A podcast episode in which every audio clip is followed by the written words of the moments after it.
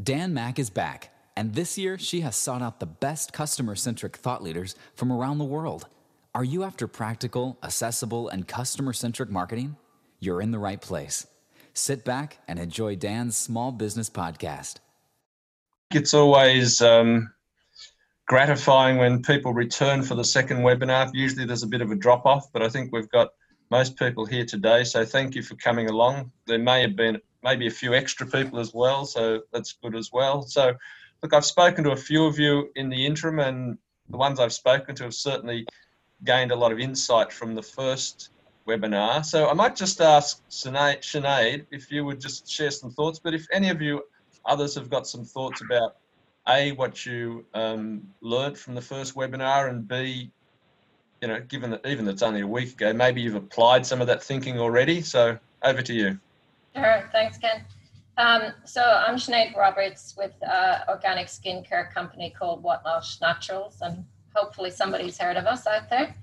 Um, we've been around for quite a while. Um, I would say, to be honest with you, only in the last 12 to 18 months have we, um, my business partner and I, actually approached it as a proper business. Um, our kids are now grown up and left, so we've got time to do that. Uh, I would say we've very much got our house in order where two, three years ago we certainly hadn't.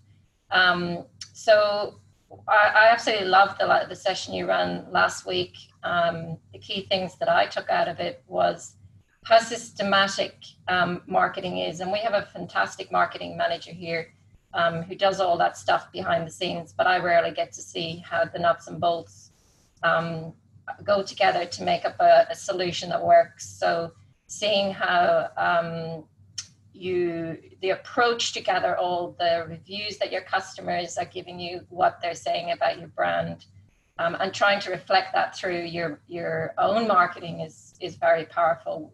If it's uh, the moisture level in your wipes, in our case, that they're excited about, um, you know, picking these things up and, and reflecting those back. I thought that was that was obvious um, when you hear it, but it, it was great. Um, and then I suppose the tonality that we use at this time, uh, it suits our brand because we're sort of in that empathetic organic space anyway. Um, but just to be able to be constantly aware of the tone of your communication right now because it's all about reassurance um, and making your customer feel that, that you have their, their back and that, that they're in a trusted um, space. So um, yeah, it was it was more just summarizing what we already were doing um, and looking at it in a more systematic way. Um, I feel that um, Danielle was just giving an overview, and, and we're there's three of us sitting here excited to see where she goes with it today. Awesome. Anybody else got any thoughts they'd like to share? Uh, Cody and I had a look at Neil Patel website, which we found very interesting, and had a look at ourselves, plus some of our competitors, and we're interested in the difference in the keywords that came up. Great. Which was interesting for us. Never seen that before. Yeah. Awesome. Yep, I would agree with that. Um, loved uh, looking through that website. Uh, a lot of uh, great data uh, to pull from that. I think, sorry, I'm Alison. Um, the other thing that I really liked was the um, the business audit, just that uh, document um, because although we, that is something that we're looking at, um, I just found that that was a great tool uh, because it just sort of simplifies it. Mm. Awesome. That's great. Great feedback. Um, anyone else before we make a start? I didn't know whether you wanted to do any other intro, Cam, but if not, no, that's all. Look, uh, that's they don't want to hear from me, they need to hear from you. All right. Look, if you've got any questions during the um, webinar, please just put them in the chat and I'll keep them top of mind.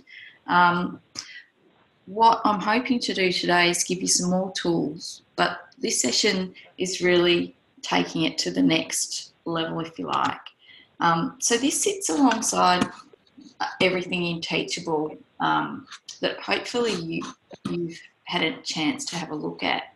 And so the next section is really about showing how different clients and customers and companies have helped that innovation and what what are some things that you can take away to augment your offering the way that you communicate um, the way that you connect as Sinead was saying I think the other thing is there's some evidence to say that those companies that are sort of investing and if you like doubling down on the things they do invest in are getting a great return so it's sort of challenging that mindset of, uh, you know, rather than just surviving, how do you thrive in this environment and where do you put that investment? And the last section, which is probably the most um, important at the moment, is gathering those insights so that you can make better decisions for your customers. And I'm going to show you some examples. So we're going to go through that. It's quite packed, but i am trying to simplify it as much as I can. But any of those extra documents or resources will sit in Teachable, and of course I'll direct you to that after after this um, webinar. So let's get into it. I know there's quite a bit on this page, but I wanted to just touch through it and then perhaps ask if you've noticed any trends this is me going through and basically collecting from all the thought leaders what has changed in our environment and perhaps how can we take advantage of it. And on the next slides, I'm going to show you how some companies have done that. So we all know that there's more flexible workspace. You know, a lot of us are working remotely as we did a poll last time. Um, you would have seen, perhaps some of you, the screening of temperature as you're walking into retail stores. Um, definitely the hand sanitizers everywhere now. Um, so there's some real trends that are changing the way that we shop and the way we work. I think that um, that creates some opportunity for businesses in just acknowledging that and seeing how their product um, if all service adapts to these trends. Um, so, so there's a couple in the first two. Um, also, the privacy and data protection is coming up, and we, we would have you would have heard that with the app um, discussion. So, companies that deal in that data space and privacy are, and you know i think we've got a couple in technology that's a bit of a hot spot at the moment. So that's creating another um, opportunity to talk about services in that space. Um, it's also a time, I guess, where you can do some experiment um, experimentation around what's going to work and what's not. Um, so, you know, being aware of um, how to do that is taking advantage of some of these trends. And um, so there are some companies that are using technologies to actually create a better um, employee or customer experience. And I'll show you that as we go through. We've always known that the mobile was a big space and that we've you know now got not only the rise of that in terms of communications i mean how many of you are now getting text messages of sales and things that perhaps you weren't getting, you know, even two or three years ago. So that's continuing and it's ramped up somewhat, but also the use of these machines, artificial learning, and smart automation automation automation um, so all of these things have now moved from a certain sphere particularly in retail and banking and some of you may have seen you know even in um, Wuhan, they had you know robots delivering food, and some of the hotels have taken that on as well as um, some cleaning. So we're definitely seeing that, but we're seeing that move into the general business sphere as well. Um, have any of you seen any of these things or can acknowledge any of these trends that I've mentioned so far? If you want to take yourself off mute. Um, please do so.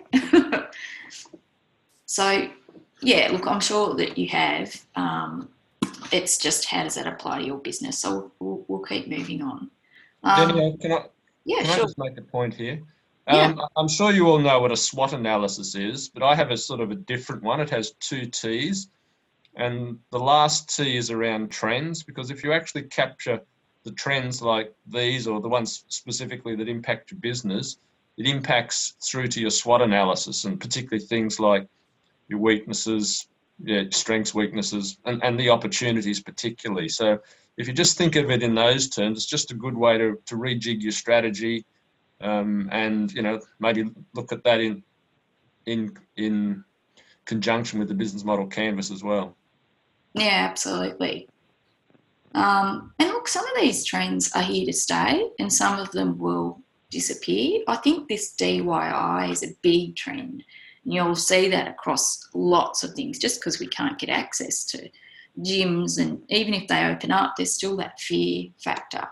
So doing things for yourself, we've seen a big rise in um, well, Bunnings share price, as I think I discussed last time, because of that DIY trend.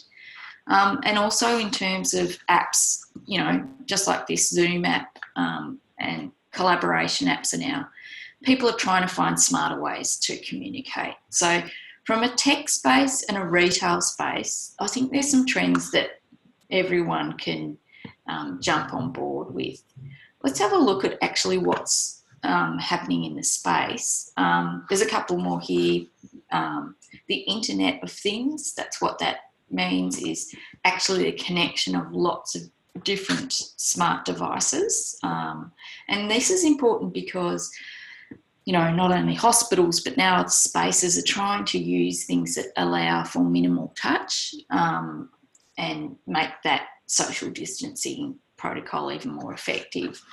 Um, you know, remote schooling and the use of webinars and um, tutoring and teaching, that's become a big thing as well. And even within, um, I think I was talking to Ken last night, I was doing a video interview for some coaching for RMIT, and that was all done through a tool that asked me to respond in video rather than do an interview.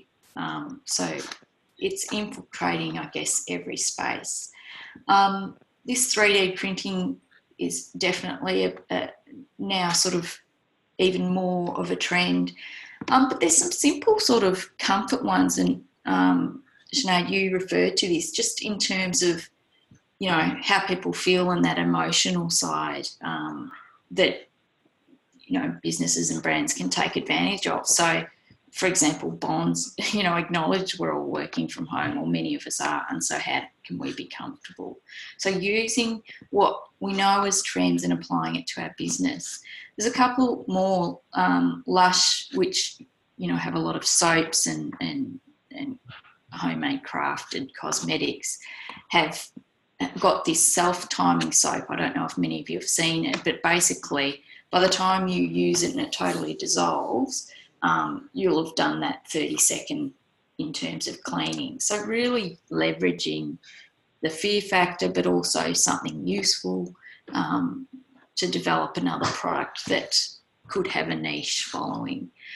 So, um, other things like virtual pods and space in terms of the um, construction industry and how they now um, cater for the way that we need to work is also creating these virtual pods and barriers. Um, and you would have seen that in shopping centres now having, um, and shops now having dividers between you and the, and the cash register or till. Any others that anyone's seen in terms of trends um, that you'd like to mention? nothing else. I'll just, Kim's just saying that the camera is a little bit blurry for me, um, for her. So hopefully the rest of you can see. I, my picture might be blurry, but as long as the slide deck's clear, that's, I guess, my main focus. So let me know if, that's still a problem. So there's a few there. I'll keep moving through.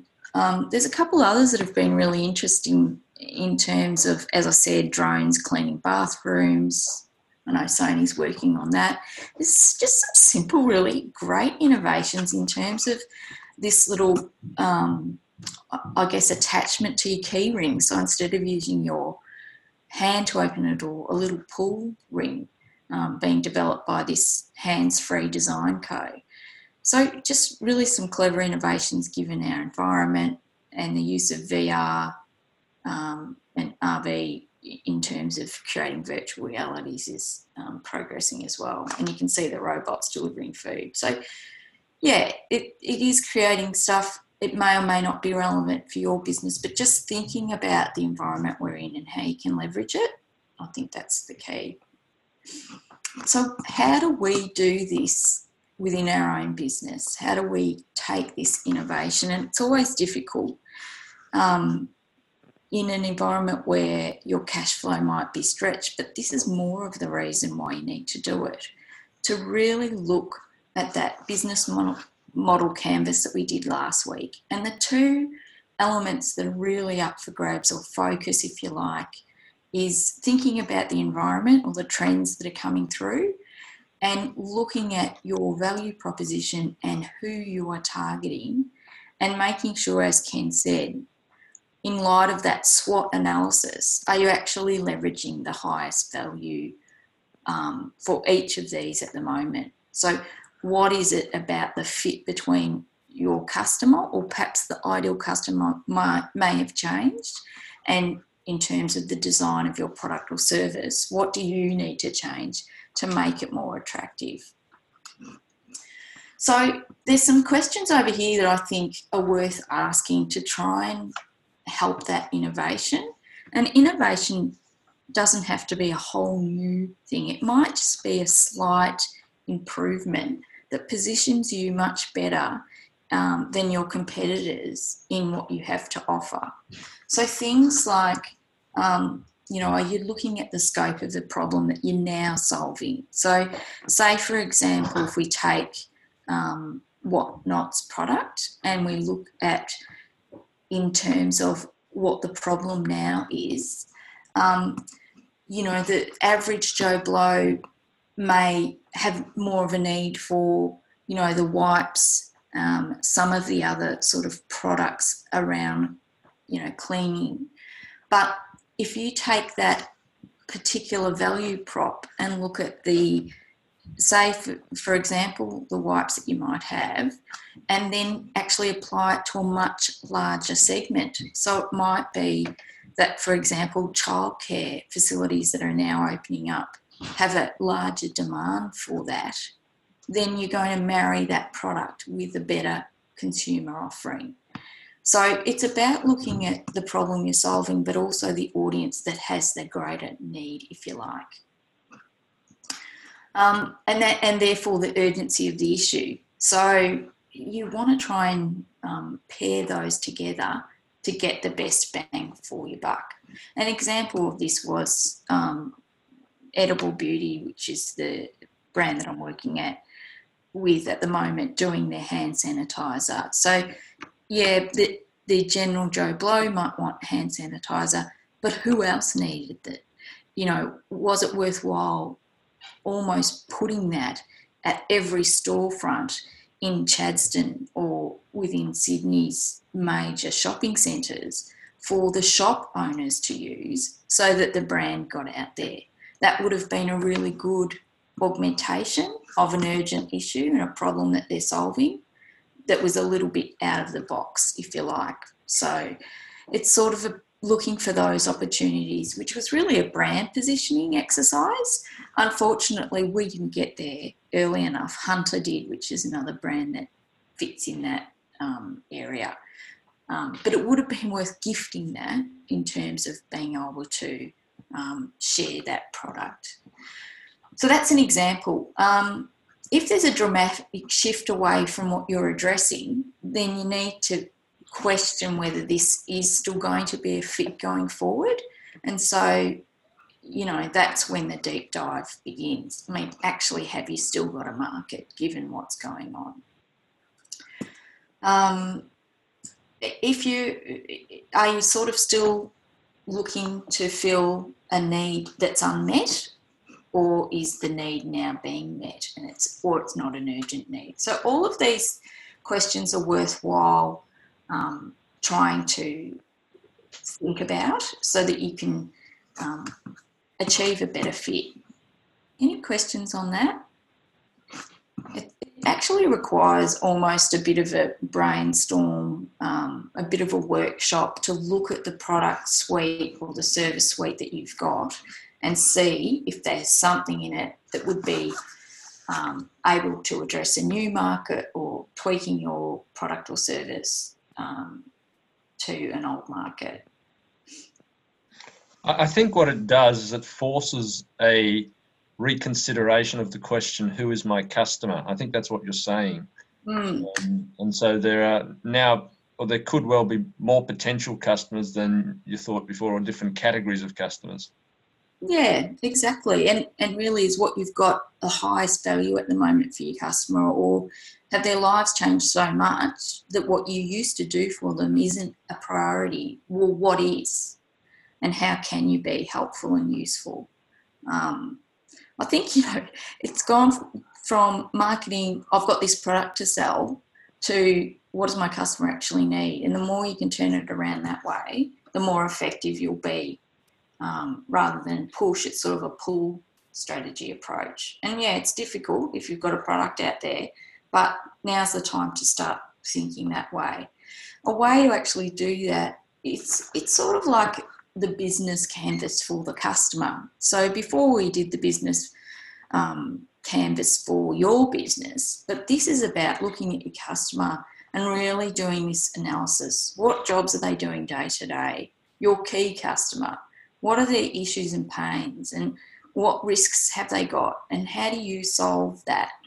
Um, so this is all about looking at what your product or services is and what's the highest pain point or job that you can solve for them rather than the nice to haves because at the moment people are feeling needs more than wants not say that they're not there but it's just an easier proposition so if we look at the customer overall, there are sort of three segments to it. It's the jobs they have to do every day, day in, day out. And if you've got a product or service that fulfills that, then you know that's great. There's also the pains that they've got and how can you take that away? And then there's the things that are the gains. What are some nice wins that they can have because what you have, you know, really um, makes their life easier. So it's just a canvas that allows you to think about how to brainstorm um, that value proposition. And once you've looked at how do you provide greater value, either by a new um, market or augmenting your service or product, you can put it into this criteria. And I find that this is really useful. So if you've put your value proposition within that business model, then you should bring it over here and see do, how does it fare and maybe even you know ask a few different people to rank it so that you can see is it a lukewarm value proposition? I mean, it'd be great to get a couple of your key clients to do this as well. Or at um, Edible Beauty, and I think we also did this at Pit and Cherry, we've got a group of gurus. I think there's 400 on our list that we can go to that are the experts. And anything like this, if we're launching a new product or if we've got a question, we would get them to help us with this. Um, so, is it single minded? Is it benefit orientated? But how benefit orientated is, and where's it really kicking goals and where is it isn't it? Can we actually deliver it? Like, is it true? It'd be incredible how many people put value propositions up there, but they actually can't deliver on them. So that's really important. Is it believable, credible? Is it something you can get reviews on repeatedly? Is it unique? Does it actually have a point of difference? And if it's not unique, how are you going to market it? Is it substantive, relevant, and is it important to that target audience, which is why we did those slides before? If you've done that hard work, then it should pay off here, but you still need to test it.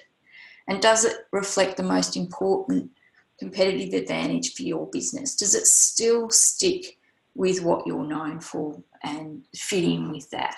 So there's just something that's worth doing after you've done that brainstorm to try and make sure that it fits in with um, with what your audience wants. Is there any questions on that strategy?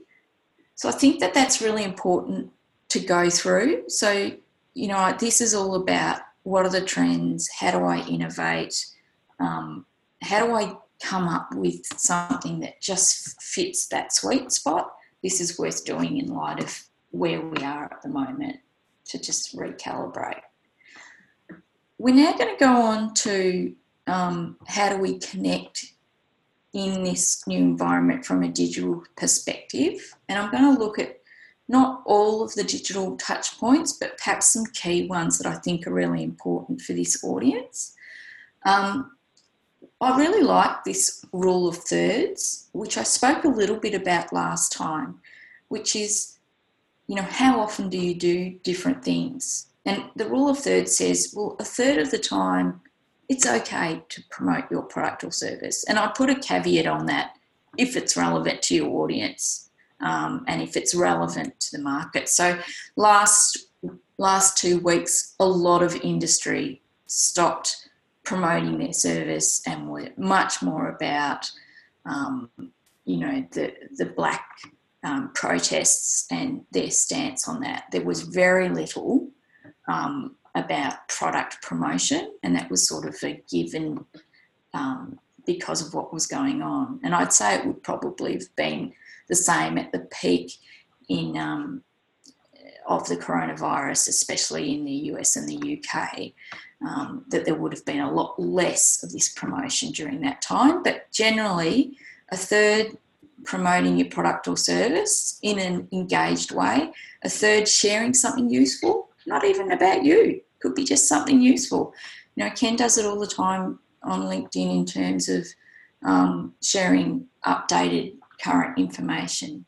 And then a third of it's just conversing, doing something that's inactive, interactive, whether it's a poll, whether it's a um, competition, whether it's um, asking a question.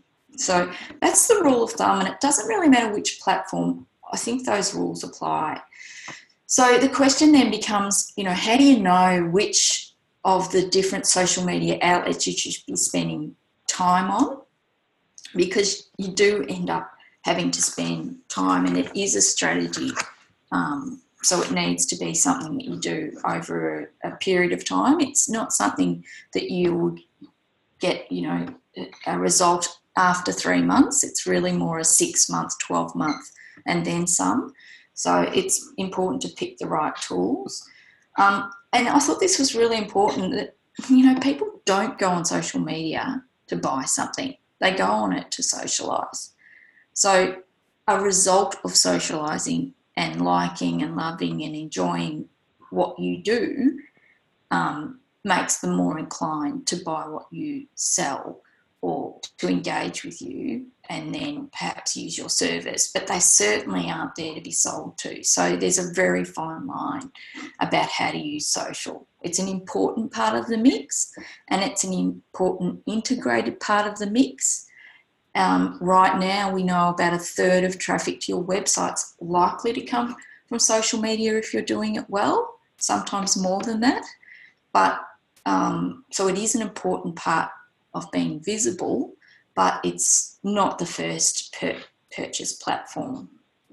So the whole purpose of it then is this engagement to actually build your tribe, if you like, to strengthen your brand and what you stand for. It's um, it can give you a platform, and different platforms give you different elements of being able to do that. And again, to build traffic to the to your hub, which is usually a website. So before you pick the platform that you want to go on, you really need to do that profiling of who you're talking to um, and really understanding your customer and customers and where they are. And if you're not sure, how do you find them? Well, you know, starting with some of your competitors might be a way to see if they're on social, which social are they on. But I think you really need to understand your market first and foremost. So, say for example, if you were in um, real estate, you know, understanding which of the home buyers that you might be trying to sell with is it Bridget who's trying to buy a home, or is it Rita, the retiree? And they will be looking in different places for for that service. So really understanding that. And there's a pro forma sheet within the um, resources on Teachable to help you do that. So once you've decided who it is you're talking to, then it's which platform, and you don't have to be on everyone. In fact, there's no way you could. It's just so um, there's just so many platforms. It would just be too labour intensive. In fact, probably one of the busiest sectors on Seek is this social media digital marketer at the moment. You know, trying to get someone on three days a week to do this. Um, and I, I, would say that that's quite a common um, ad that's out there. Certainly, I see it a lot. Um, so it, it is time intensive to do it right, especially the visual platforms. They almost require some graphic skill. So we'll look through that. But as I was saying before, you know, it's not unusual for this traffic, like 30% of your traffic to be coming from these platforms. So it's worth the investment as long as you're using it the right way. So let's have a look at a couple of them. Um, Instagram's really important for retail and any visual medium. So if you're um, visual at all, uh, this is something worthwhile being on. Um, it does have a high engagement rate, probably higher than some of the others. And being a visual me- medium, people like to like pictures that they see. Below, I've just got an example of um, what we've been doing with Edible Beauty. And look, an image can tell a thousand words, but it's also about representing, I guess, what you stand for and your products and actual visual images of the product in use and tidbits, but it's also about curating beautiful images. And some of this takes a lot of energy. Um, not all of the images, you know, are you going to have footage of every product, but it's about curating images that fit in with your brand and more importantly, your tribe. And so, um, yeah, this is really popular with, um, you know, that millennials, but it's also popular with people that follow certain categories health, um, in terms of beauty, cosmetics, obviously, um, music, um, any visual medium um, and artistry is is really important to be. Um, Danielle, I was with a client this week, and they they're sort of in the lotions and potions categories, and the, they their their products are generally um, wild sort of colours. So I've got a face mask in front of me which is bright purple. So when you put it on, you know it's purple but it's an instagrammable message. People put that sort of stuff up and that and that's what attracts attention. So you often don't even think of that. You think oh my, you know my product needs to look nice and creamy like a lotion or something like that. But these guys actually pick colors that are a bit out there because millennials you know like to take selfies and put them on instagram and so it's exactly. it's, it's the color is something which is quite dynamic and appealing yeah yeah, absolutely. And look, Instagram or whatever platform that you may choose to engage with, it's part of your overall strategy. And that could change. Like, particularly retail, it's so driven by the um, calendar of what's happening and, um, you know, by Instagrammable moments, it's it is really driven by the heartbeat of what's going on. So you can have that by what you're doing in your business and and build out a theme and keep to that theme and that makes the you know the customer more engaged um, but you can also do it by what's going on in society and and so a bit of a mix is is is something that we sort of advise but that's a yeah that's a perfect example um, pinterest is another uh, fantastic platform for visual are any of you on Pinterest at the moment? If you want to put your hand up, if you are. Um, look, this is undervalued in my opinion, and that's fantastic for me because right now I'm using Pinterest for another business that I run, which is a beading business. But you know, I'm getting, as you can see, almost two two thousand views a month on Pinterest. It is a fantastic platform for people who are seeking out something. They're trying to curate something. Um, again, in um, in fashion, in retail, even construction, doing flip books, um, trying to collect and collate ideas. This is a great um, platform for many of those. So, yeah, I've had some good success through Pinterest. It, it definitely is attracting more a female bend, although that's changing.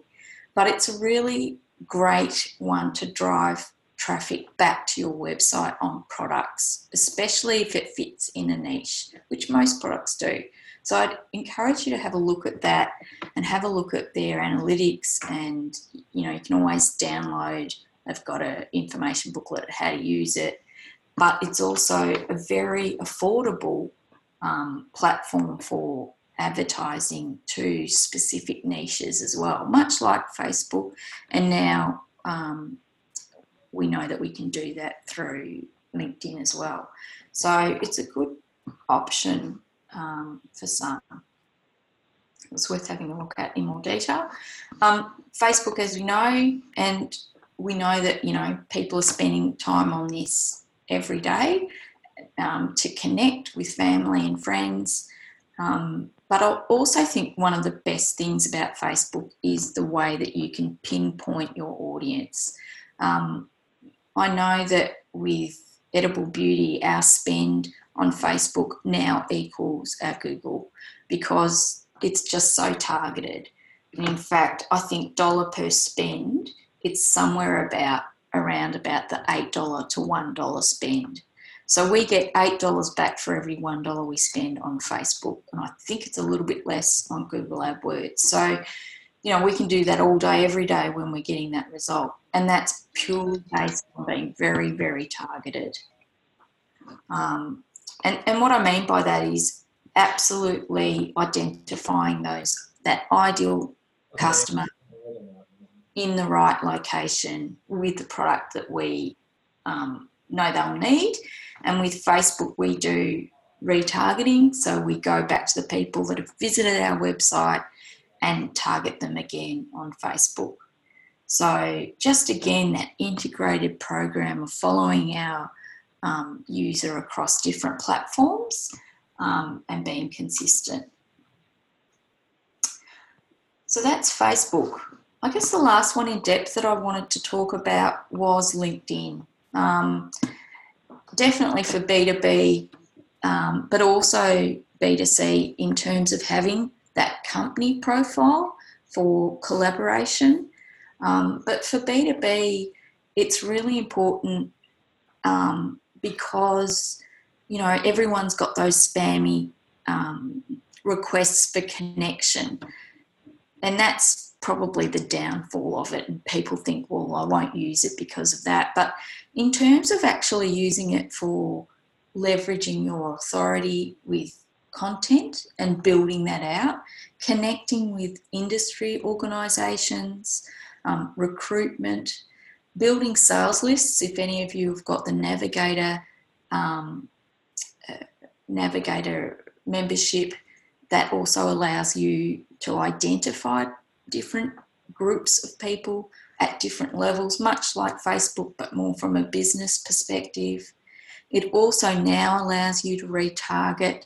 Um, they've introduced new webinars on LinkedIn so that you can actually do in personal events. So that's sort of, I guess, similar to Zoom, um, but they're trying to also compete with Google in being able to operate and do that. And in in terms of that, there's some really specific features that they're um, enabling, which is you know worth going into, but it will take a long time. But it, it, it is another sales opportunity to get across um, different categories with your message. So I think that that's really worthwhile. I mean, you can see some of the the um, stats down below in terms of you know where it really hits its own um, particularly as a B2B tool. So um, it's something worthwhile looking. I can't exactly give you the return per dollar spend on ads. I was doing some last year um, and we definitely got results from them. But I think it's more of a long term authority based tool rather than a specific lead generation tool. Um, so, yeah, I think all should definitely have a, pro, a profile at a company level. And the other reason you want it at a company level is you want to make sure that all of your employees follow you.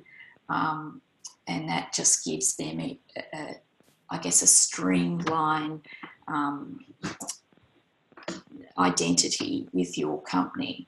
So that's definitely worth doing, if nothing else. Um, I wanted to touch on influencer relationships because this is becoming more and more um, relevant, uh, particularly in retail space. Have any of you um, invested in influencer relationships? If you want to put your hand up, you can just use the button. Yeah, okay. Yep, okay, so three or four of you have. Awesome. How many of you have done paid influencer relationships? So, as opposed, okay, so Ryan and Alison, you have. Maybe if one of you or, or all of you just want to chat about um, have you noticed anything changing in relation to that paid spend of, of an influencer relationship, or want to explain how that's worked for you? Hi everyone, it's Ryan here from the Black Group. How are you? Well, thanks, Ryan. Can you tell us about your business a little bit and then how you've used? Yep, so we are the Black Group. We own three um, brands. One is called Black, which is charcoal skincare. One is called Generation Clay, which is Australian botanical skincare. Mm-hmm. And then we have another range called Flight Mode, which is travel inspired skincare, high hydration skincare. Right. Um, so we used to use influencers for paid ads, um, like as a once-off thing, but we found that over time customers don't um, don't connect or engage with that anymore because they know that it's a paid post and they don't believe it. Yeah. So that used to work for us, but it doesn't work anymore. So there's a couple of things that we've done. We launched Flight Mode with a big marketing campaign. We took a pri- two private jets from LA out to a resort called Amangiri mm-hmm. with all the Victoria's Secret supermodels, and that got lots of press coverage for us. So that was very successful. Mm-hmm. And then we, that was very expensive though. Yes. um, then we also have done another couple of campaigns where rather than using the influencer as a once off, we have engaged them as like a, a ambassador. Yeah. So they've done multiple posts, multiple Instagram stories, and they have received a coupon code which they receive a commission on the sales that they bring in through that coupon code. And that has been more engaging for the customer rather than just a once off post. So that's what we've been doing. Yeah. Awesome. Um, did anyone else want to give an example? Thanks ryan. That was really worthwhile. So what we're finding is you know consumers are so smart. They know when something's paid. And, exactly to your point, Ryan, I've discouraged the payment of individuals um, and really tried to um, pick a few ambassadors that we might work with that actually represent our brand and actually get what we're doing, are aligned with it, if you like. And it would make sense for them to be the ambassador. And um, you know, nothing works better than somebody saying, I'm not getting paid for this, but I believe in it. And so we've also reached out to people with edible beauty that we just want to gift some of the products, whether they use them or not, um, that we really believe fit with what you know their um, ideology is. And so doing that is really important. Um, I think the time of doing uh, you know, paid influences without linking it to a longer term objective are over. Um, and so, you know, rather than just trying to um, do a campaign for campaign's sake, we really want to build authenticity because um, have many of you heard of Bon Appetit and what's happened in the last week or so? I think some of you, I've got your hands still up, so I'll put them down. But yeah, any of you have heard of Bon Appetit? So you may not have. Bon Appetit's an online um, uh, magazine, sort of, that um, they curate and critique uh, food outlets. They're sort of foodies, if you like. They're the go-to. Um, they have a lot of staff that, that write about it. Anyway, the CEO um, was seen to do something during um, the last two weeks that basically said we support, um, you know, the, the riots in terms of we support that Black Lives Matter. And what happened after that she did this is some of her staff, um, and one person in particular, found uh, an image of her which was discrediting um, that ideology. And also, that started a fireball response to other staff saying um, that they were of colour and were paid differently, they weren't given the same experiences in training, etc., etc. And so this just set off a landslide issue for Bon Appetit in terms of, you know, what they were espousing didn't actually reflect what was happening. And so this is a problem um, more so with more so with um, sorry about that issues related to you know joining a uh, some sort of relationship um, that's in the public eye, but also in social media, that you really have to pick those relationships that relate to your ideology um, because what can happen with Bon Appetit, and you can probably mention lots of others, is you will be found out. And to win back that trust, and as you can see, if you ever go onto their Insta file now or Twitter or whatever, you'll see lengthy apologies from um, the CEO and others trying to recoup what I think is going to be untenable for her in that role. So it can be really powerful, but it can be really damaging if you get it wrong. So authentic, um, making sure that you're building that in um, a way that's got an ongoing relationship um, is really important, like Ryan said. So I thought that was important to sort of just announce, but just bringing it back now to another sort of social, um, and I guess this could be true for email campaigns or for SMS campaigns, which are becoming more and more important. Um, just a little hands up. Any of you using SMS at the moment? Campaigns just to trigger. No, so no one's using SMS. I imagine a lot of you are using email. Yeah. So um, at the moment, email for from the perspective of growing your business is not just, I guess, one type of email. I think up until now, a lot of businesses have been doing what we call that email blast, where they send something to their entire list. Um, and we know that that's not as effective as it perhaps once was with the volumes that we're all getting.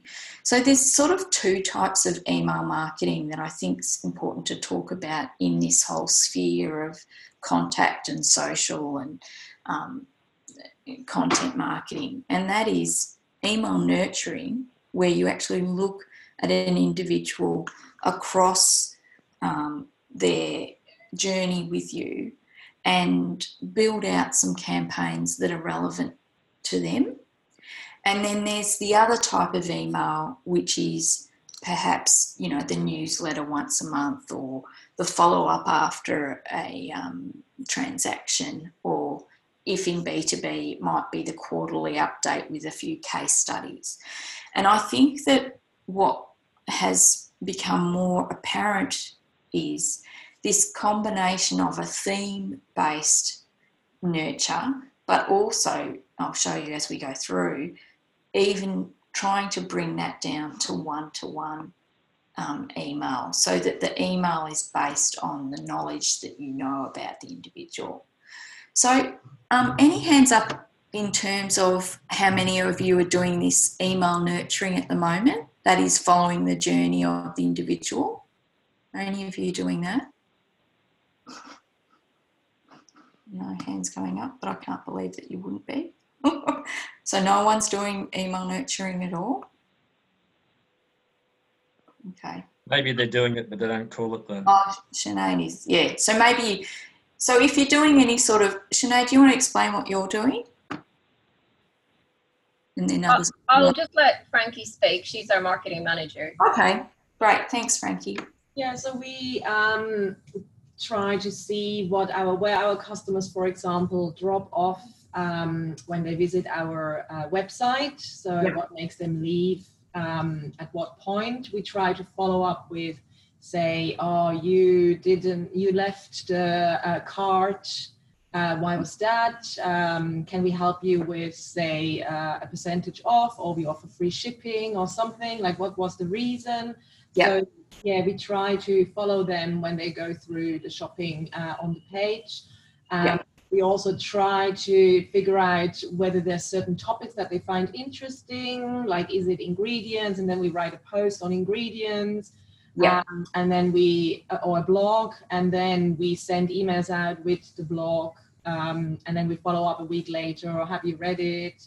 And here's a percentage off, say, if it eczema is a topic, then we follow up with a um, free lotion for every sale of yada yada, and then they get that. So just so it kind of keeps them engaged, and um, yeah, we follow topics that are interesting interesting for them.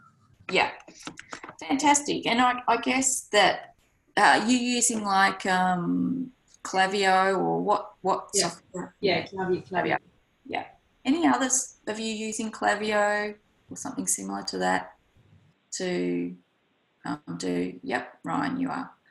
Okay, so building out that sort of um, email nurturing is really important. It can make a big difference to your marketing, and I think that best practice now is even trying to do it one on one.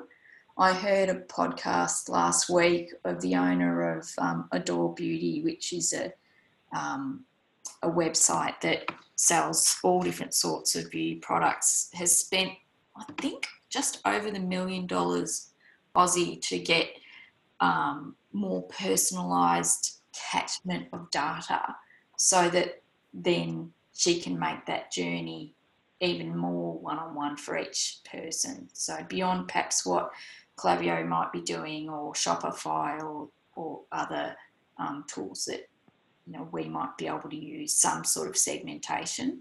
Um, and I might actually just I might just escape this for a second and show you. Let me just see if I can. Um, I just wanted to show you one second. Miss share this. So let me just go in here for a minute because I think if you see it, it'll make a bit of difference. So I'm just going into the back of Klaviyo, which is um, edible beauty site. But I just want to show you so that you can. I think some of you are doing some of this, but this might actually help um, you see the opportunity, if you like. So in Klaviyo, and it wouldn't matter if it was um, yeah, MailChimp or whatever you're using, um, but in Klaviyo, they've got two different types of uh, campaigns. One is a campaign, and that's a one off sort of sales promotion. You can see here, um, this is the name of the campaign. This is how many people it was sent to and how many have opened it, and the click through rate. And when they've placed an order, we can also get that information there. So there's various campaigns that might be sent to various lists. When you go into the flows, which is more of the drip type that um, you were referring to, Frankie, there's some in here that are automated, and I imagine that you've got one like the abandoned cart. So if somebody goes to check out, and I'm sure you're doing this as well, Ryan, if they don't, you then um, set up a flow that says, if the, if you wait an hour, we'll go back and offer you something, for example. And then if you don't after two days, we might offer you something else, an example might be. So that's sort of becoming fairly common um, within the tools, and, and a lot of the tools actually have that set up so that it's it's sort of almost a plug and play template, if you like. What they don't have, and what I wanted to show you next, is something that takes it to the next level. And when you've done um, the research on your customers, this is where it's going. So Adore Beauty spending a million bucks, but we can do it in different ways, and I'm going to show you how to do that in the next section. Um, let me just save out of this, and I'll, I might show you the flow first, and then I'll go back and show you the how. So in here, we have a flow called skincare. I think, I hope. Yeah. Well, this is in the US actually. I might just log into the Australian side. Just go back in to here. Um, palm trees. I think it's just worth showing you this because if, depending on how sophisticated you are within this tool, this might take it to the next level and it might allow you um, to develop more. So campaigns day to day, flows more that ongoing journey, if you like. Um, how to make those flows even more valuable. Take the initial ones of they've abandoned the cart, we'll chase them up they haven't answered anything for a long time, they haven't clicked on anything, they haven't been on our website, they haven't engaged in social. Maybe we'll give them one more offer and then we'll unsubscribe them so we're not wasting money. Um, but the longer term play is to actually have a way of segmenting your audience so that you can send them the right offer at just the right time. And so, how do you do that?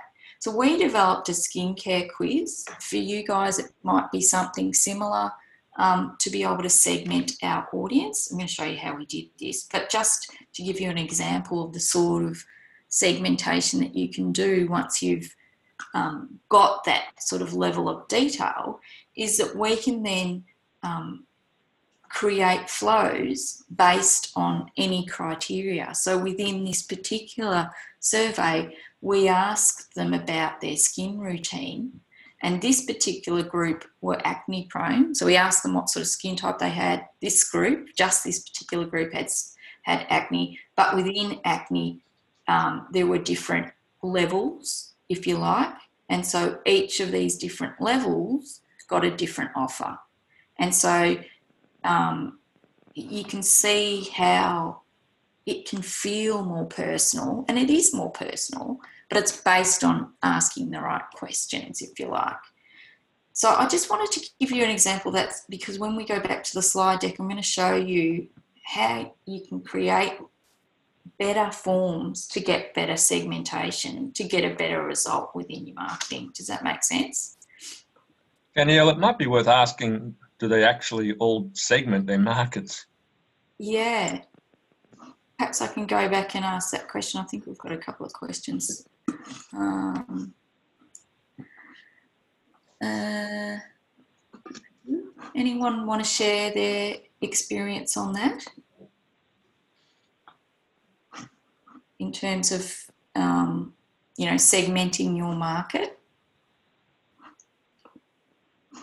Just open the chat function. Anyone want to give an example? And do they? Well, perhaps even if you put your hands up, if you are segmenting your market at the moment. Hi there, it's Ryan again. Yeah. Um, I just wanted to add one thing. Um, we have found that with Klaviyo, the abandoned cart system isn't that great. Yeah. There is another system called um, what is it called? I'm having a mental blank, but I'll let Okay. you know. I will let you guys know what it is. Um, but what it does is when you add, the customer adds something to their cart, it forces them to put their email in. Yeah. So it captures it before anything else, which Klaviyo can't do. Yes. Um, the, it's called Recart, recart.com. So the good thing about that is that they force the customer to put in their email when they add it to the cart, and then if they leave the cart, that we've already got their email.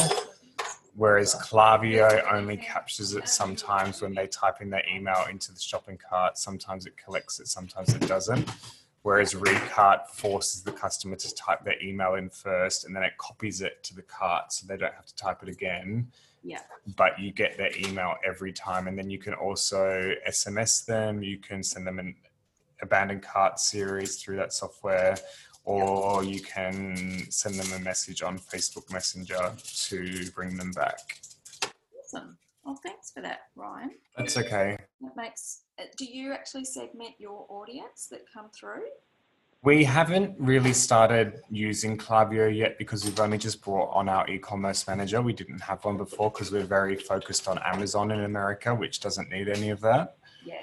Um, but we have got Klaviyo. All our emails are in there, and we're about to start using it. So we will see the uh, effects of that over the next couple of weeks. And I don't know if Pippa's on this call, but she will watch the recording, and then maybe we can get some advice from you about what segmentation and campaigns do and don't work. Yeah. Awesome. She is on this call, so so that's great. Um, well, look, uh, uh, we'll go into segmentation a bit more, but it doesn't really matter whether you're using Klaviyo or not, or any tool that you're using. Being able to talk one to one is where it's at, and that's what customers expect. So, how do we do that? I agree, Ryan. Like some of the automation flows are a little, leave a little bit to be desired, but they're better than not doing anything. And certainly, that red card is something to take um, away and have a look at. Um, so let's just keep moving. I, just before we go and look at well, what form could you create to do the segmentation, whether you're using Klaviyo or something else, I just wanted to have a look at the cost of content. So the cost of content, you know, some people say, well, I'm just going to use advertising or I'm just going to do social. Really, honestly, what's worked most effectively for the majority of clients is a mix. It's always a mix. And the thing about content is it's always going to be on your website. You're always going to have a link to it. It's something you can repurpose in a number of ways. So the cost of content sometimes can be a little bit frightening up front because you might think, well, I can do X many ads for that. But remember, you own it at the end of the day. So it's worth the investment. I just think it's worth you understanding what that is. You know, how much does a copywriter cost? How much does the average blog cost? And that includes that you're going to get keywords like we've seen on Neil Patel or Ahrefs or SEMrush that it's going to rank and it should do its job like an ad does in terms of you being found. Um, you know, there's sometimes you have to go and buy images, but there's also other sites where you can get images for free. So I'll give you these um, slides and you can click into this link and it'll give you more of a breakdown. Um, but it's, you know, it's certainly not a free thing, even if you're creating the content nowadays, actually having it ranked so that it's found and searchable is key, but so is making sure that when it's actually used, you've got alt tags in your images. There's a whole process around it. Um, but it is definitely part of that online digital footprint and your authority, particularly with B2B. Can I jump in quickly? Go for it. Yep, I have an amazing copywriter. Her name um, I don't have on the top of my head, but she writes all the copy for our blogs and for our product packaging. Um, she charges something like five Hong Kong dollars per word, and she's really amazing at what she does. It's very engaging for the consumer and things like that. So, if anyone would like the details of hers, I'm happy to share that. Her name is Bridget. Right. Um, also, give them to me, I'll I'll I'll give them to Danielle. Okay, cool. Thanks, Ken. Also, I have just sent Ken an opportunity for any other beauty brands. So, what we do at the Black Group with our brands is we supply all the products to the beauty boxes in America and in Europe. So, they have they have placements from five from 300,000 units all the way up to 2 million units. Um, and we are starting to offer brands in Australia the opportunity to go into those beauty boxes. Um, it's full size or sample size. It has to be engaging for the consumer um, visually because the brands and the beauty boxes like the retagging and the reposting. Um, the benefits of this is that you literally get someone tagging you in a selfie every 30 seconds to one minute when you do these campaigns. So you get a huge amount of self generated content from the consumer. And then also, these brands do massive campaigns around the brand. So some of our brands have been on TV adverts with FabFitFun in America, which would have cost us thousands of dollars to do, which we didn't have to pay for. And our products have even been on billboards in Times Square which is amazing because we can't afford to do that, but the beauty boxes do this for us. So um, obviously, it costs a lot of money to produce these sample sizes and the full size products. So the brands would need to license their formula to us. Otherwise, we can reverse engineer your formula and get it to the beauty boxes. It's dependent on the beauty boxes if they like the product, whether it's accepted. So Ken's going to send out an email that has a uh, list of requirements and things like that. Um, it really just depends whether the brand, uh, the beauty box likes the product, and then we can produce the product for you. We'll send you the samples. You can decide if you are happy with the sample, and then we will produce it either in China or Australia there is one caveat to it is that we will we are very good at marketing our products on amazon in america. We have a third party company that does that for us. If we were to place your beauty products and bankroll the production of the product into the beauty box we would look at a minimum of two year distribution of your product on amazon in america and we would discuss the margins around that with you um, but yeah, that's a great way to get copy. I mean, sorry, to get images and tags on Instagram. Um, as I said, massive coverage. Ken has a document as well from FabFitFun about a, a partnership that we did with our Purple Clay mask for 1.8 million units full size. Um, as I said, it was on TV in America for free. It was on billboards in Times Square all that kind of stuff. Massive, massive coverage. Everyone knows who we are in America now because of that brand placement. Right, right. I'll Ryan. I'll um look. I once we sort that document out because mm-hmm. I think we need to do a few more things. But I'm happy to give it to Danielle and she can circulate it if anyone's interested in talking to you. Yeah. Okay. Thanks, guys. Thanks, Ryan. Thanks for that. And yeah, the copywriter, it's always good. always good. You can never have enough copywriters. So those details to Cam would be great as well. Thank you. Um, so moving on, I guess the next section that um, helps my clients is to try and have a content planner that has everything that you're going to do within one screen. So that if you've got a theme for the month or you know something's coming up, that you can see an overview I mean, even in Klaviyo now, you can have little pop ups, or they call them flyouts, that you can have that are targeted to one particular audience. So, say for example, you were going to do um, a product uh, for mature skin, you could have everyone that's in your database, if you've asked that question that are over a certain age, if they visit your website, that that little flyer just shows to them. So within this planner, you might have a campaign for dry skin or mature skin. You might have an email campaign going out. You might have, um, you know, a, a blog post on it. You might also have a flyout, and if you've got an SMS. But actually having all of the things joining up, that's when you get the best effect. Advertising, social, email, um, influencer, PR, the whole bit. So to be able to put it in a planner and to try and get six weeks ahead is really important.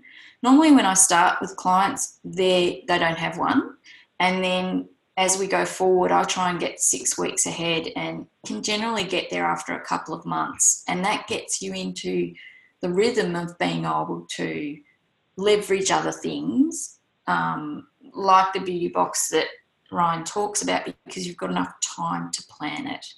Um, how many of you use some sort of planning device like a calendar for all of your content changes? Yeah, Alison, you do. Do you mind? Um, or um, Pippa, you do. Alison, what do you use? Do you mind sort of letting us know? So we have, uh, because we cover so many brands, uh, we need to make sure obviously that we are giving appropriate time to, to those brands and that they are relevant uh, in terms of, you know, what is happening in the market at that stage. So um, it is a uh, sort of an online uh, calendar that is available to the, to the sales and marketing team. Yeah. Um, and uh, exactly that, it sort of gives us pop-ups as to sort of, you know, what is happening when, sort of what our deadlines are, um, and it allows us to, to plan in advance. Yeah. Is it an actual particular software or? Uh, no, it's just something that we've created um, in-house. Oh, excellent. So it's actually custom. We've customized it, yes. Yeah. yeah. Andrew, did you put your hand up too? Do you use something?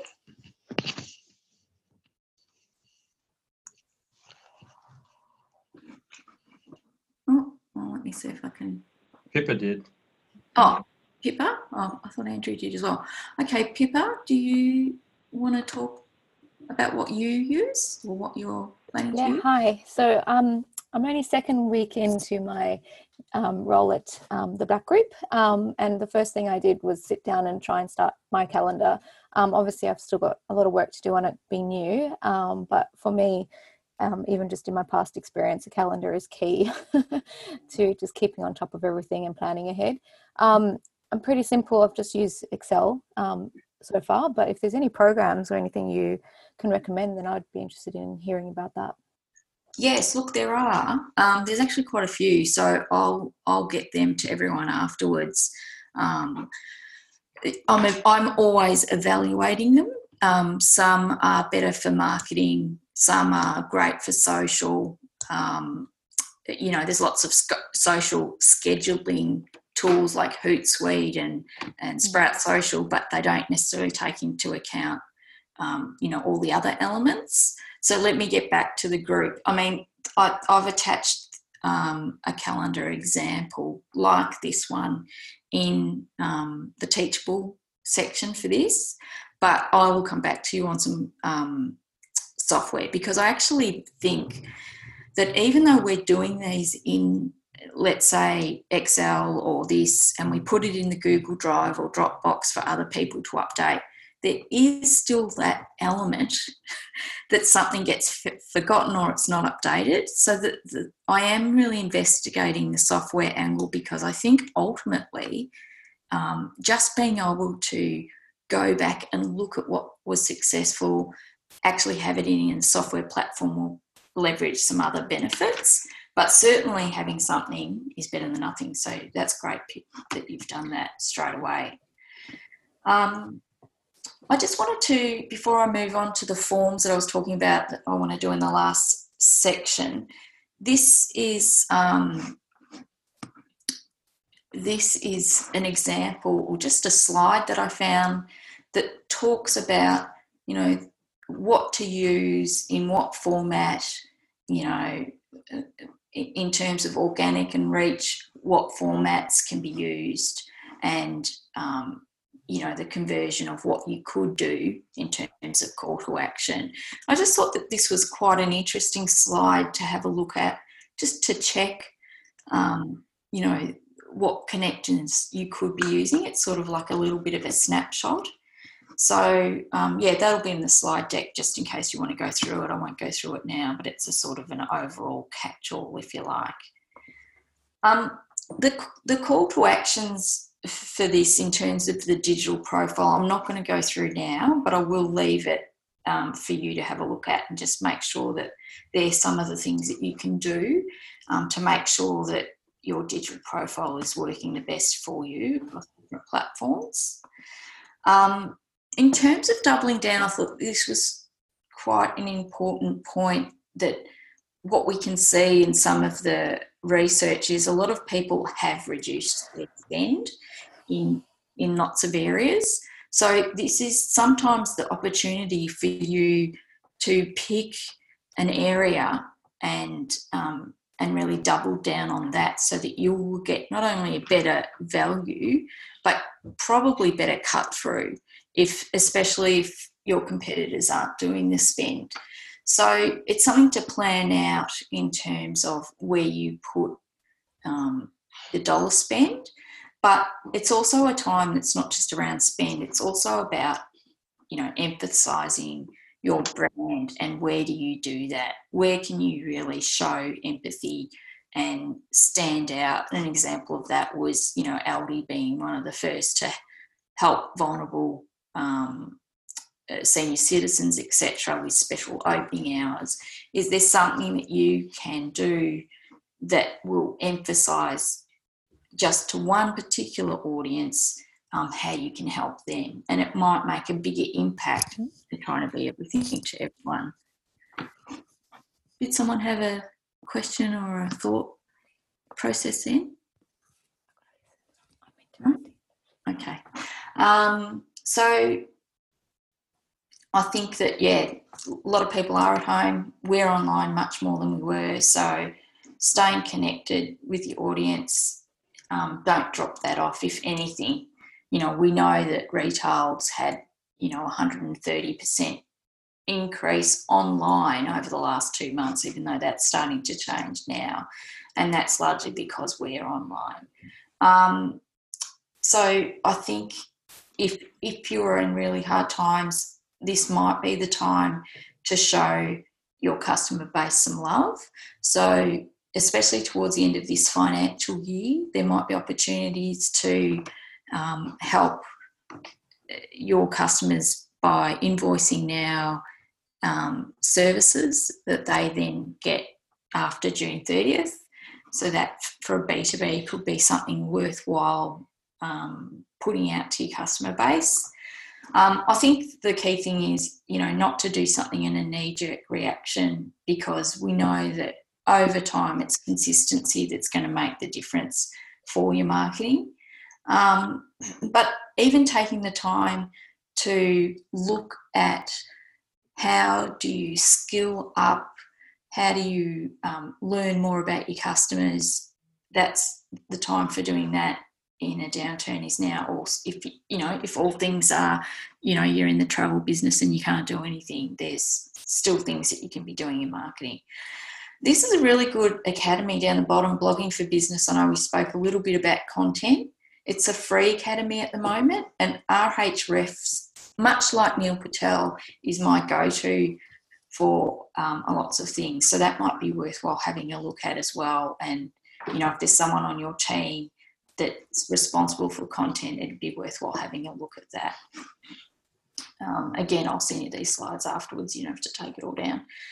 Um, I just wanted to sort of end this session by thinking about how do we find out more about if you can customers was there a question oh, it might just been somebody having a, a chat so finding out more about your customers can happen in lots of ways but i want to show you a few examples that i've done in the last couple of weeks if you like let me just um, stop share for a second and I'll just go into another screen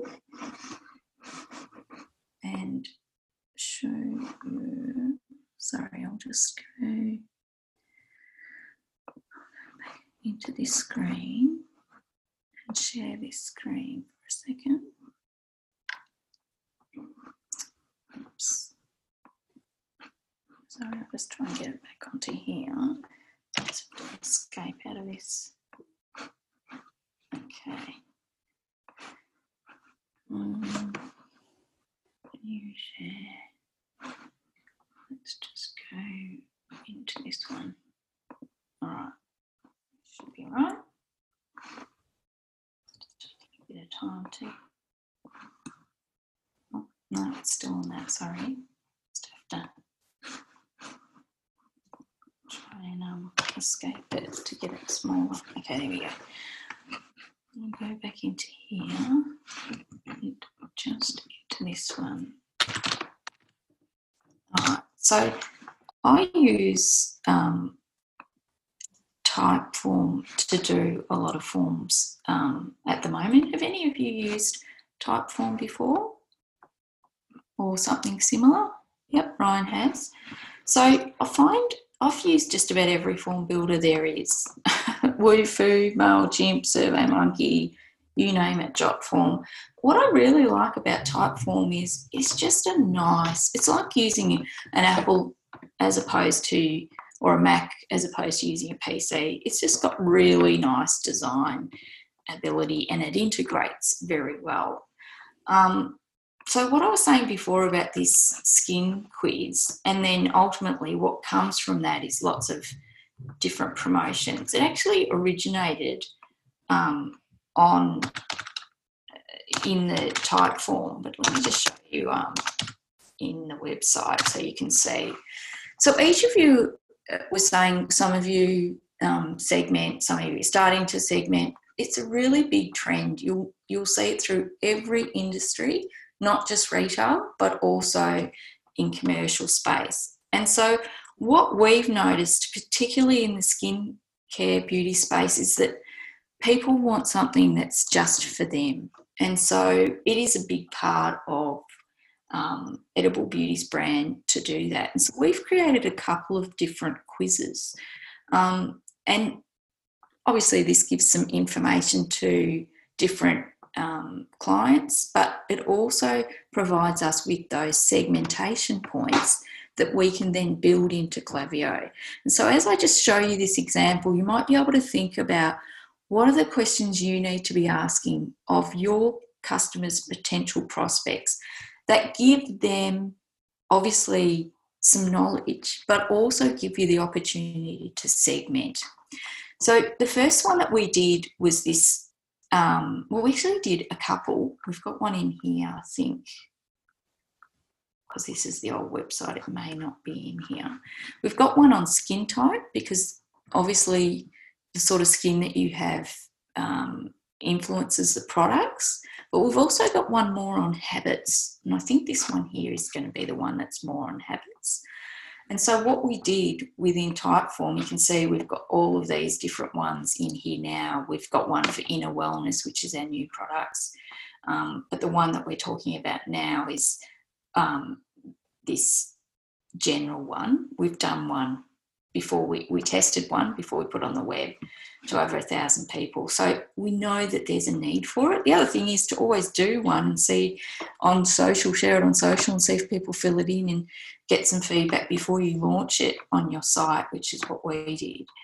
But ultimately, what it does is it asks some questions, and these questions then become the filter. So, what we were trying to do was work out well, how much of our audience, and we did this through our database, is all of these things? How many are a new person, know nothing about skincare? Because if 70% of the people on our list actually don't know that much, then we need to change our messaging. Um, what we did find out is over 400 people know a hell of a lot more about skincare, probably than we do. And so that changes how we talk to them and how we use them. Most of them sit in this space or this space. So they're either very passionate about skincare and trying things new, or are sort of naturally curious about it. They might have some hit and misses, you know, that, that's where they sit. So they fill this out and then we ask the question, you know, what's their major concern? And they can choose more than one of these. Well, for me, it was, you know, dark circles, fine lines. I could fill them all in. so obviously, you can see that those criteria would then be how we could segment and send things based on these criteria to our customers. Um, what sort of skin do you have? Again, that could be used to send information. What age are you? Again, used to send information. This was an interesting one, and it might be relevant for some of you that have got organic um, products. Is you know how much currently do you buy that is organic? And we could have said skincare, but we could have equally have said products here, um, because it's giving us the information about our customer base.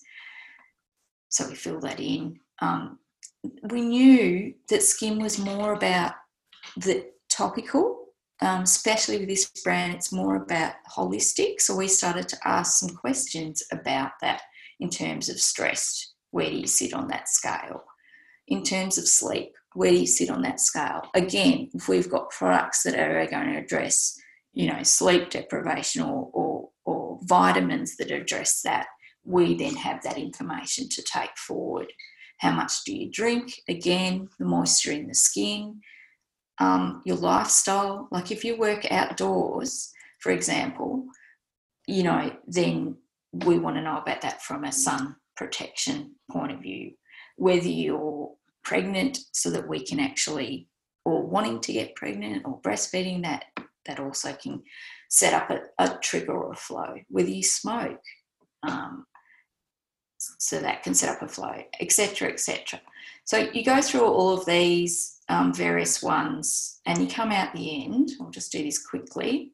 So it was about, you know, so if they say in here, do you they were outdoors, but they don't wear sunscreen, then that can automatically send out a trigger to them to say the risks involved with it and why they should, and an offer on that sunscreen. So you can sort of see how this segmentation is just so fantastic. And what you'll find is a lot of skincare, um, beauty in that space are starting to do something, perhaps not as this. A lot of them do what skin type are you? But and look, we haven't got this front and centre of our site because we know it's you know going to take a few minutes to fill in. But we've had over a thousand people fill this in. And so we can then be very deliberate about, you know, how we um, cater for that going forward. And it is on all of our flows.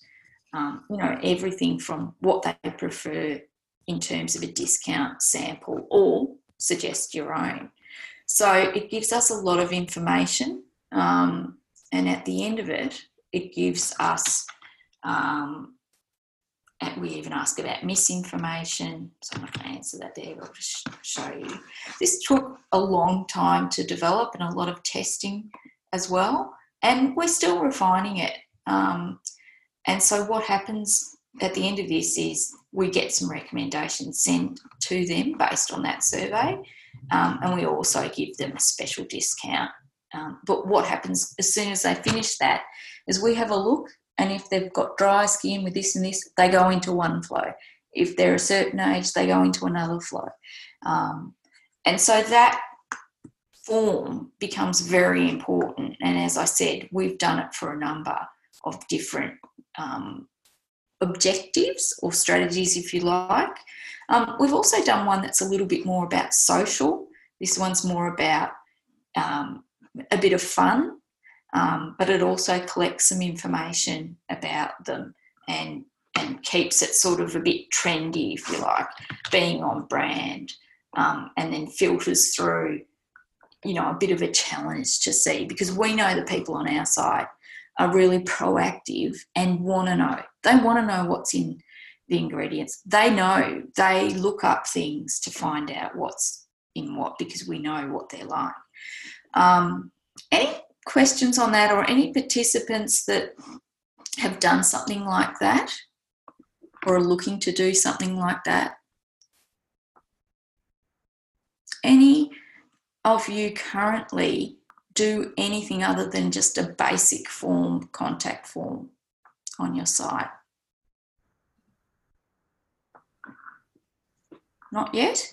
So, look, hopefully, you can see that having the opportunity to adjust even just your contact form. I mean, even if you just had on your contact form a question, what skin type are you? Or if you're a B2B, what industry are you? It just gives you a chance immediately to be a little bit more segmented and to really show a bit more value to those people. Um, I've done another one for a, a vitamin company that assesses how fit you are and then recommends various supplements. So it's just a matter of thinking about what do you need to know to give better advice to your clients and could you put that in a simple form that would give them something at the end but would give you so much information that you could use um, and as I said, we've got this on the website, but you could easily do this through social. You could do it through an ad. You could do it through a push. Um, so hopefully that's given you some information about how to use forms and how powerful they are for segmentation. Um, so if you've got any questions, I'm happy to answer that. Or otherwise, I will go to the last slide because I know we're over time and I hate being over time. um, so let me just bring this up to full so we can all see it. So hopefully that's given you some background on, I guess, the trends that we're seeing come through because of COVID and the nature that it is. It gives you a chance to do a deep dive back into particularly your customer segment, the most attractive one at the moment given the environment, and look again at your product and service and what really is the best fit. Um, I'm hoping that it's giving you some information about how um, to digitally connect and perhaps what are the best platforms for your audience and don't try and do everything, do some things well. Um, there's some key actions that I'll send with this slide set that you can have a look at that you might want to just tick off. Um, I'll look up that software for creating your own calendar in case you want to do that. But again, in the Teachable Tools, there's a download one you can use. And the next webinar is going to be really interesting. Um, what I've decided to do is there's a lot less slides, which is good, but I've also got two guest speakers coming in to take you through what they've done in a content from a copywriter and from a designer in terms of how to make um, how to utilize your customer list and how to build trust with some case studies. So it'll be a lot less of me talking, but actually to see something go from start to finish. Um, and we're going to look at two um, one a B2B and one a retail. So hopefully you found this useful. I know that we will follow up with an email and it'd be great to have some feedback in a in the survey that we send out just so that we can improve these each time and try and make them more interactive. Um, Ken, have you got any comments to share?